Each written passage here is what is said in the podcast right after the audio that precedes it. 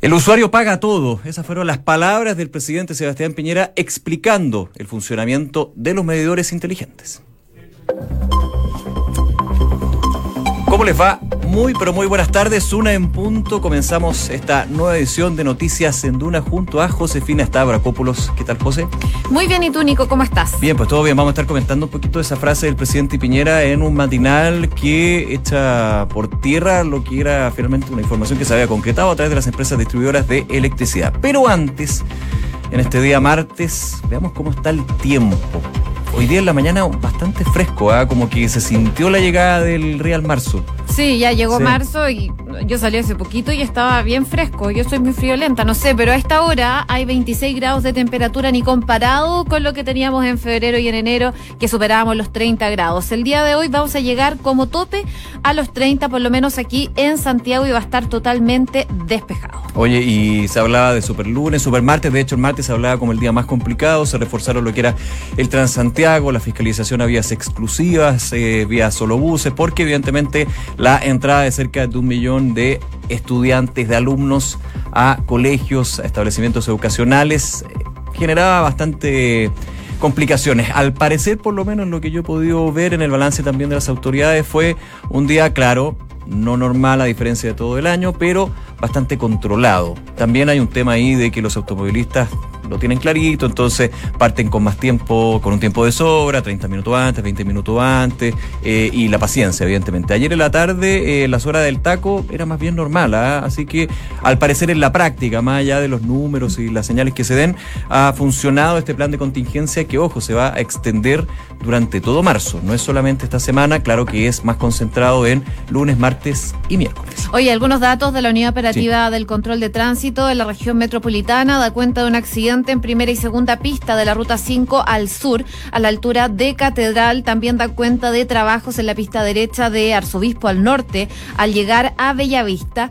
Y la Costanera Norte también está informando de algunos trabajos en el túnel al poniente entre el Sheraton y Purísima, por la pista izquierda. Llaman, por supuesto, a utilizar la pista derecha y también la central. Son algunos de los avisos que está dando la Unidad Operativa del Control de Tránsito a esta hora de la tarde.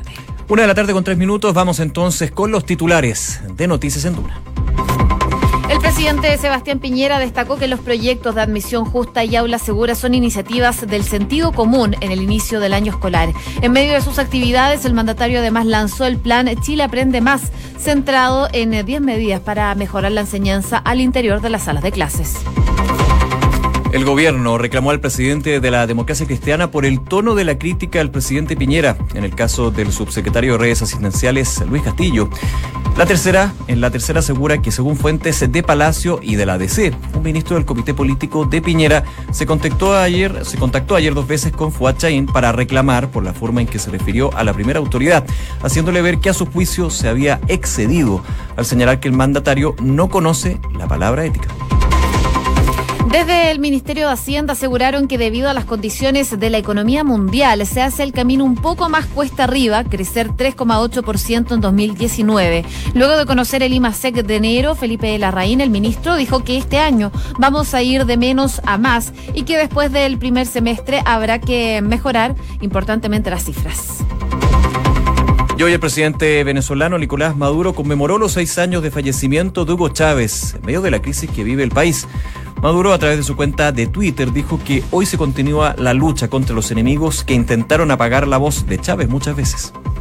La ONU acusó a Uruguay y a Canadá de poner en peligro los tratados antidrogas por legalizar el consumo de la marihuana. El informe anual de la Junta Internacional de Fiscalización de Estupefacientes indica que utilizar el cannabis sin fines médicos compromete los acuerdos globales sobre drogas peligrosas.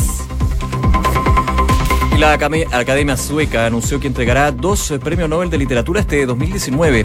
El año pasado la institución no otorgó el premio debido a la crisis y falta de confianza que enfrentaba, producto de acusaciones de filtraciones y abusos. Y en el deporte, les contamos que este martes Universidad Católica debuta en Copa Libertadores. Los cruzados se enfrentan a las veintiuna treinta horas a Libertad en el Estadio Defensores del Chaco. Y además hoy comienza una nueva jornada de los partidos de vuelta de octavos de final de la Champions League. A las diecisiete horas el Real Madrid recibe al Ajax y el Borussia Dortmund recibe al Tottenham. Una con seis minutos. Revisamos las principales noticias del ámbito nacional y una de ellas y que ha arremecido a la Iglesia es una denuncia del año dos mil quince en contra de el sacerdote Tito Rivera. La información la dio a conocer Radio Biobío, dio a conocer una demanda de indemnización por perjuicios por trescientos cincuenta millones de pesos que estaba dirigida al arzobispo de Santiago por un caso que es bien grave de violación y también de abusos sexuales cometidos por este sacerdote Tito Rivera en las mismas dependencias de la catedral. Según lo que se denuncia eh, en este caso es que una persona de cerca de cuarenta años se dirigió a la catedral y ahí fue eh, drogado y fue violado por este sacerdote. Esta denuncia data del año dos mil quince y también, entre otras cosas, se apunta al cardenal Ricardo Ezzati de haberse enterado de esta situación. De hecho, el, eh, la misma víctima da cuenta y da el relato y dice que el propio Ezzati eh, lo habría abrazado tras contarle esta situación y le habría pasado treinta mil pesos. Así es, eh, hay declaraciones que durante la mañana, por supuesto, fueron parte de esta información. Escuchemos lo que dijo el obispo Fernando Ramos de la Conferencia Episcopal cuando se le preguntaba por la denuncia que existe contra el sacerdote Tito Rivera ahí con la situación que ocurrió en la Catedral Metropolitana. Más allá de, de situaciones particulares o hechos que, que sean absolutamente repudiables, como el que hemos conocido ayer, renovar nuestro compromiso para seguir trabajando de forma seria, en sintonía con lo que el Santo Padre nos ha pedido, de ser muy responsable con cada una de las acusaciones que recibimos, con todos los procedimientos que tenemos que hacer, seguir trabajando en la prevención de abusos sexuales y seguir generando una cultura de un buen trato y de que nuestro foco sea en que en todas las comunidades cristianas los menores de edad y las personas vulnerables puedan encontrarse protegidas y sin ningún riesgo de vivir alguna situación de abuso, que eso evidentemente tenemos que erradicarlo totalmente. Después de las palabras del obispo Ramos, eh, hubo un comunicado del arzobispado de Santiago explicando que eh, se había eh, tomado conocimiento de esta demanda judicial en contra del arzobispado y relatando los hechos. Principalmente cuándo se supo de esta denuncia. El primero de agosto de dos mil once se recibió vía correo electrónico desde el sitio web iglesia punto c l noticias contra el presbítero Tito Rivera Muñoz por eventual abuso de menores. Contra esto decía el comunicado en el expediente que, hechas las averiguaciones del caso, no fue posible contactar a la denunciante. Es así, dos mil once. Vamos al dieciocho de marzo de dos mil quince, cuando la Oficina Pastoral de Denuncias recibe una denuncia de una persona mayor de edad en contra del sacerdote Tito Rivera. Y el siete de abril de dos mil quince, en base a la denuncia, se dio inicio a la investigación previa, estableciéndole medidas cautelares. Pasa bastante tiempo y el arzobispado, esta fecha es clave, el cinco de junio, pero del dos mil quince... se eh, informa a la Policía de Investigaciones por parte del arzobispado la residencia de Rivera Muñoz y el desarrollo de una investigación canónica que culmina en dos mil dieciséis cuando se cierra la investigación previa y se inicia un proceso administrativo penal. Eso por el lado de la justicia canónica, porque hay, por supuesto, toda una lista de la justicia civil. Así es, de hecho ya se está investigando hace un tiempo en la justicia civil esta denuncia debido a los allanamientos que se produjeron eh, el año pasado a la catedral. Escuchemos lo que dijo el eh, fiscal regional de O'Higgins, Emiliano Arias, quien lidera esta investigación. O nacen estos antecedentes, surgen como consecuencia del segundo allanamiento que realizamos en el arzobispado Santiago, en la catedral. Eso fue ya en junio, más o menos del año, del año pasado, de modo que si es que no hubiésemos hecho ese allanamiento, la lección que nos deja esto es que no se habrían conocido estos hechos, que a partir de ese momento, recién la justicia penal, la, la fiscalía, el Ministerio Público pudo empezar a investigarlo en conjunto con la, con la policía, y tiene algunas complicaciones propias de delitos no, no denunciados en su momento, digamos, que en consecuencia redundan en un beneficio del imputado que está todo, ha estado todo este tiempo sin investigación. La consecuencia de los allanamientos es que se pudieron descubrir todos estos antecedentes que ahora ya son investigados por la Fiscalía y por las policías. Clave, ay, perdón, que, ay, lo perdón. Que dice, perdón, clave lo que dice el fiscal, perdón, me adelante, clave lo que dice el fiscal Arias en términos de eh, la denuncia que se podría haber conocido antes y sí, que finalmente beneficia a el imputado de cuestión que ya de hecho ha pasado por este juicio canónico con medidas cautelares. Claro, lo que yo quería mencionar también es que el fiscal Emiliano Arias ya ordenó nuevas diligencias para estas investigaciones que está llevando a cabo por abusos sexuales y también por encubrimiento. Sobre este tema queremos conversar con Roberto Sánchez, vocero nacional de Laicos. Roberto, ¿cómo estás? Muy buenas tardes. Hola, muy buenas tardes. Gracias por el contacto. Gracias por contestar nuestro llamado, Roberto. A ver, eh, ¿cómo evalúa usted lo que es este nuevo punto negro para la Iglesia Católica chilena, con una denuncia bastante contundente que obviamente hay que dejar que eh, se desarrolle la investigación por parte del Ministerio Público, pero que apunta nuevamente a una responsabilidad bien importante en este caso de el actual eh, cardenal Ricardo Ezzati?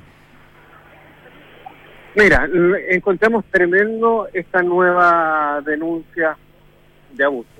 Nos parece ya que raya en el surrealismo mágico que Ezzati siga siendo arzobispo de Santiago con estos últimos antecedentes. Eh, volvemos a eh, vuelvo, volvemos a, a saber que aquí hay una red de encubrimiento, porque Ezzati, siendo el arzobispo de Santiago y tomando una causa que le eh, que le condenó a no eh, ejercer el ministerio durante quince años, él luego le da un permiso para eh, para hacer matrimonio. Esto no se sostiene y ni se mantiene en el tiempo.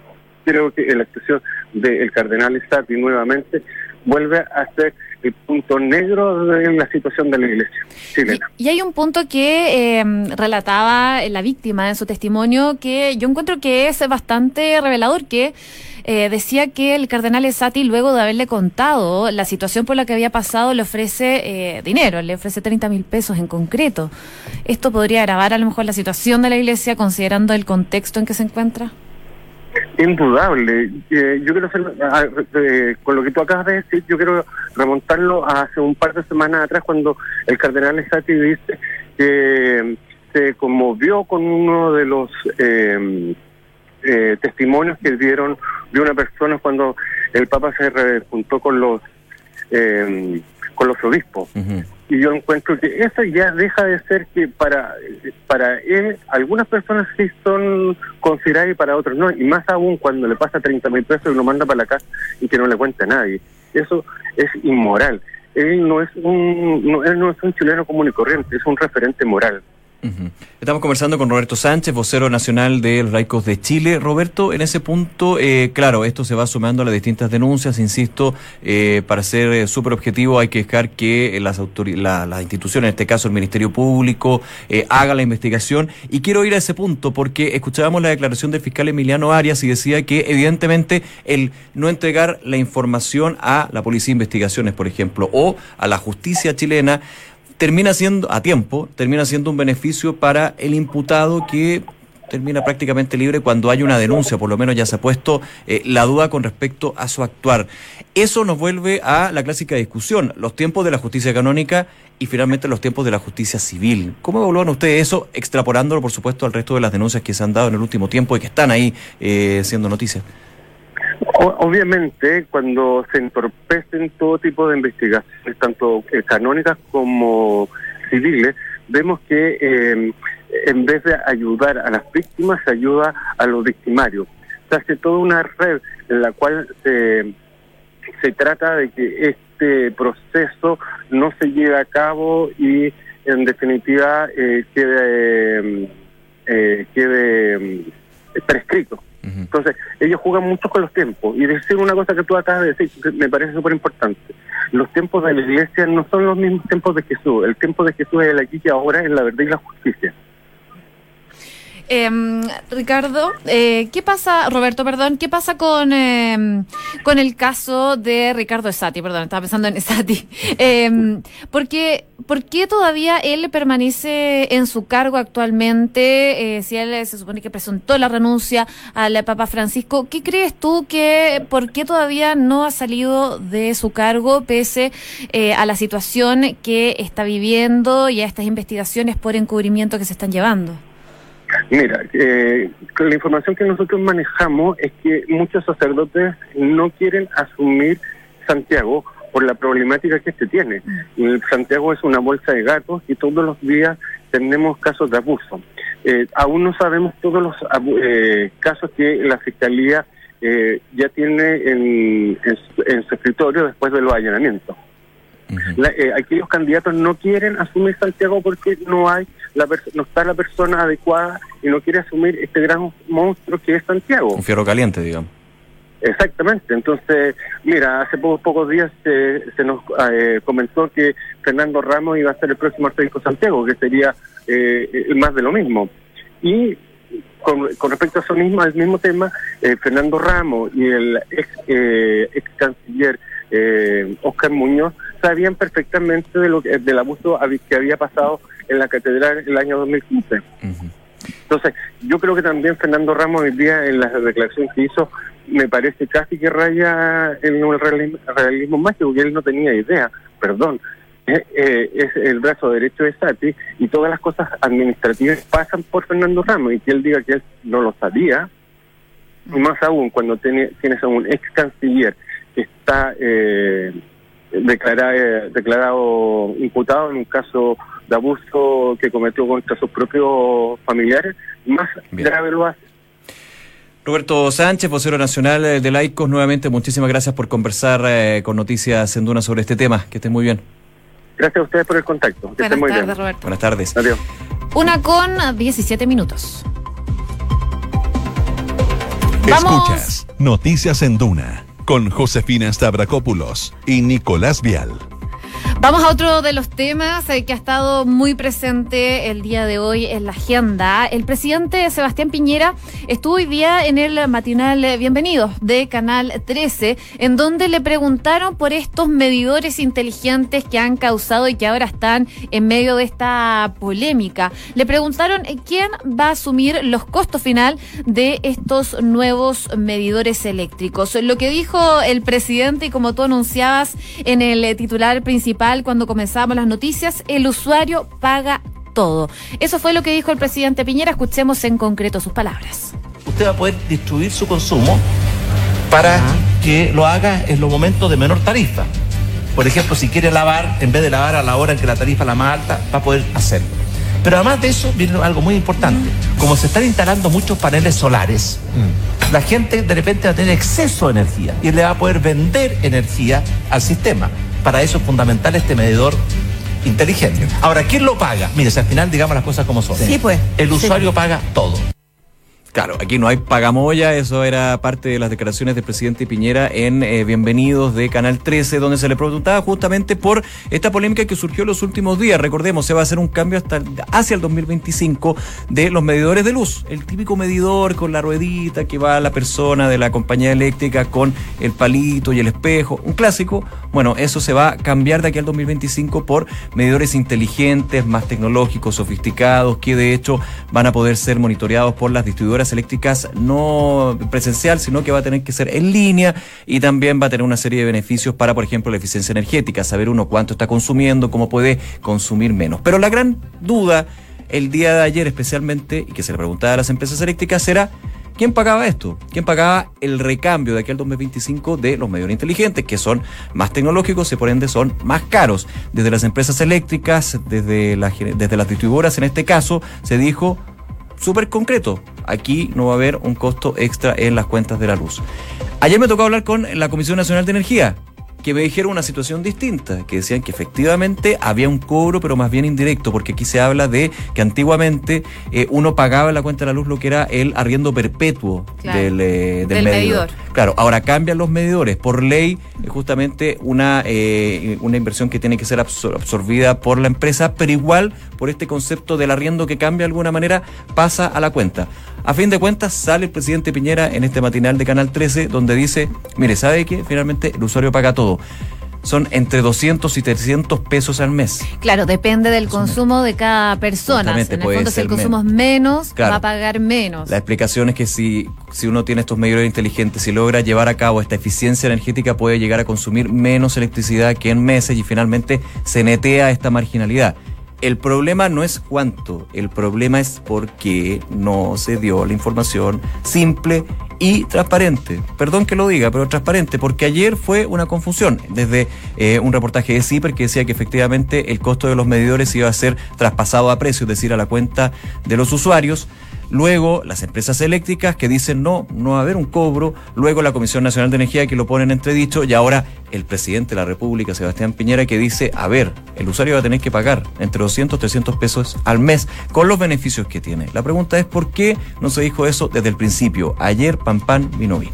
Oye, pero también han entrado al debate algunos diputados, especialmente del Partido Socialista, Marcelo Díaz y Patricio Rosas, quienes ingresaron un proyecto de ley para que eh, las empresas eléctricas sean finalmente las que paguen dicho costo. Según eh, dijo Marcelo Díaz, eh, hemos ingresado un proyecto de ley muy claro y simple en que cualquiera sea la razón que motive o obligue el cambio de, med- de medidor a cualquier empresa que suministre un servicio básico sea siempre de cargo de la empresa que presta el servicio y por lo tanto el ciudadano pague solo lo que corresponde en cuanto a consumo de luz, gas y agua, etcétera. Pero eso es lo que dicen sí, los legisladores. Pero es tardío.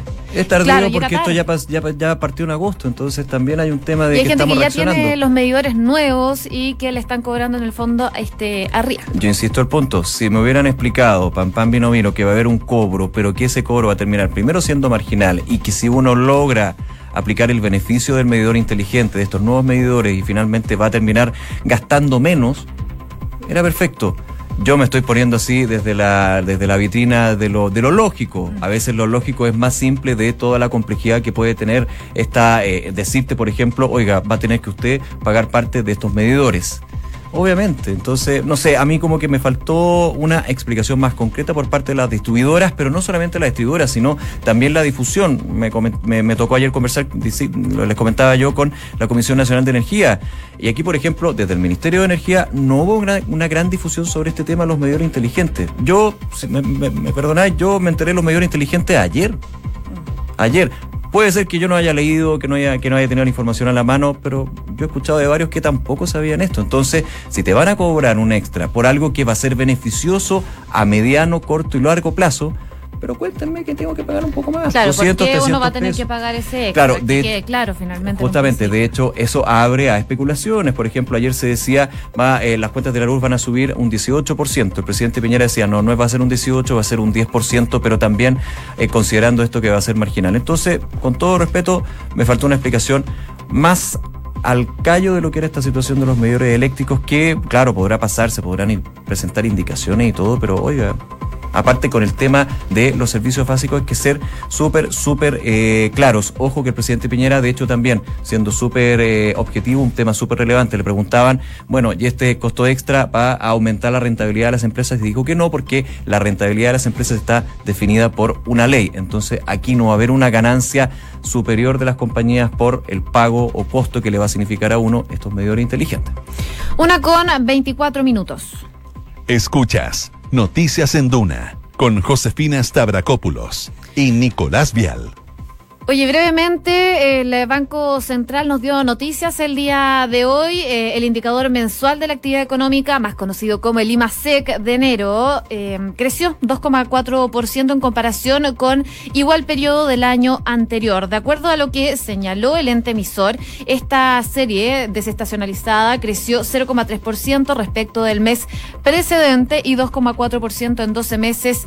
El mes registró la misma cantidad de días hábiles que en enero de del dos mil dieciocho. Así entonces, el IMACEC minero cayó cuatro coma tres por ciento, mientras que el no minero aumentó tres coma uno por ciento. Sí, el registro más débil desde septiembre, cuando llegó a dos coma uno por ciento. Hay que estar muy atentos con la situación de la actividad minera, pero la buena noticia dentro de lo mala o débil que fue este IMACEC es que el no minero sigue repuntando, más de tres por ciento.